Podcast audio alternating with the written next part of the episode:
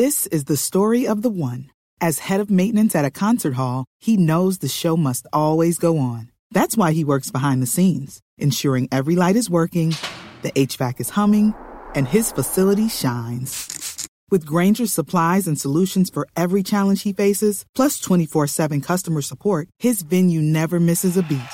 Call quick grainger dot com or just stop by. Grainger, for the ones who get it done.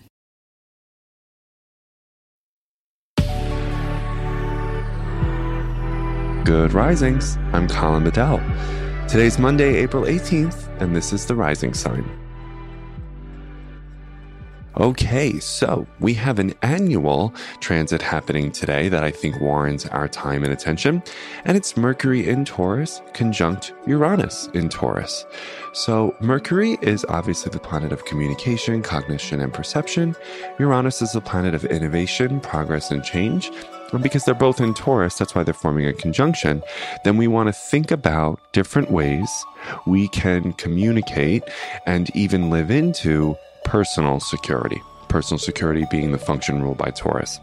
Now, what I actually want to talk about with you today, because we're about to begin eclipse season and Taurus season starts tomorrow. So Taurus concepts are going to be discussed probably all month long. And there are a lot of ways to discuss Taurus and a lot of different ways to discuss Taurus. But I actually really want to start with probably one of maybe the most innovative ways, which is an idea around personal sufficiency. Now, I read a book by Lynn Twist, and it's called The Soul of Money. And the idea by Twist is to bring money to the soul and soul to money. And the way that she argues to do that is by living from a sufficiency context and all of the ways in which we can really see that we have unimagined treasures individually, internally, relationally, externally.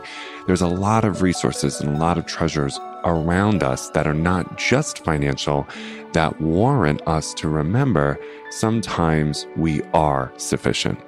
Now, that doesn't mean we can't want, it doesn't mean we can't dream, and it doesn't mean we can't fantasize about things that we want, because we're actually going to talk about that on Wednesday.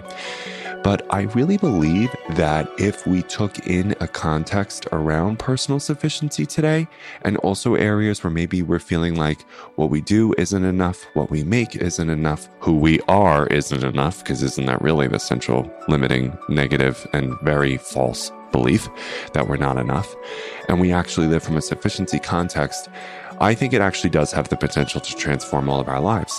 And she uses this wonderful idea that when we think of nature, right, Earth, Taurus, hello, when we think of nature and this kind of cosmically ordered natural world, it provides all the resources every sentient being needs to thrive, no less, no more. Right?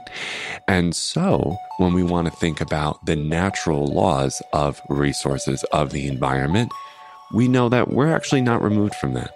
We're not separated from that. In energetics, of course, right? In theory, of course, I know systemically, economically, professionally, and all of that. Yes, we are, because of many external reasons, right? But we're, we're laying claim to vision here. And I want to remind you that it is possible that you too can see yourself connected to a resource and a sufficiency mindset that you didn't even know was there. And that you are given everything you want and need, no less, no more, in this moment, if you can just train your perception, high Mercury, to look for it, okay? Because I believe that words like abundance and financial freedom and all of that, there are times and places for that, don't get me wrong, right?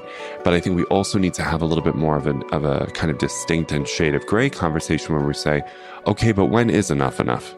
Right? When have I accumulated everything that I want?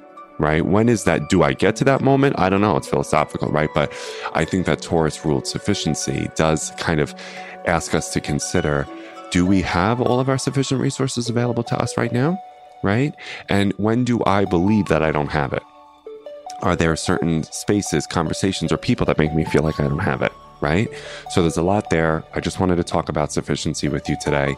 And if you want the real crux of that, I highly recommend the work of Lynn Twist and The Soul of Money to help you think about that. Okay? Thank you so much for listening. Bye.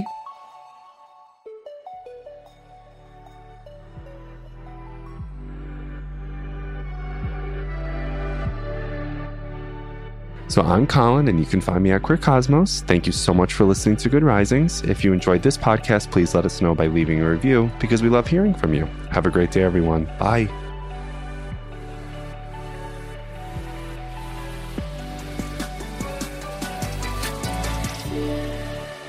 Good Risings is presented by Cavalry Audio.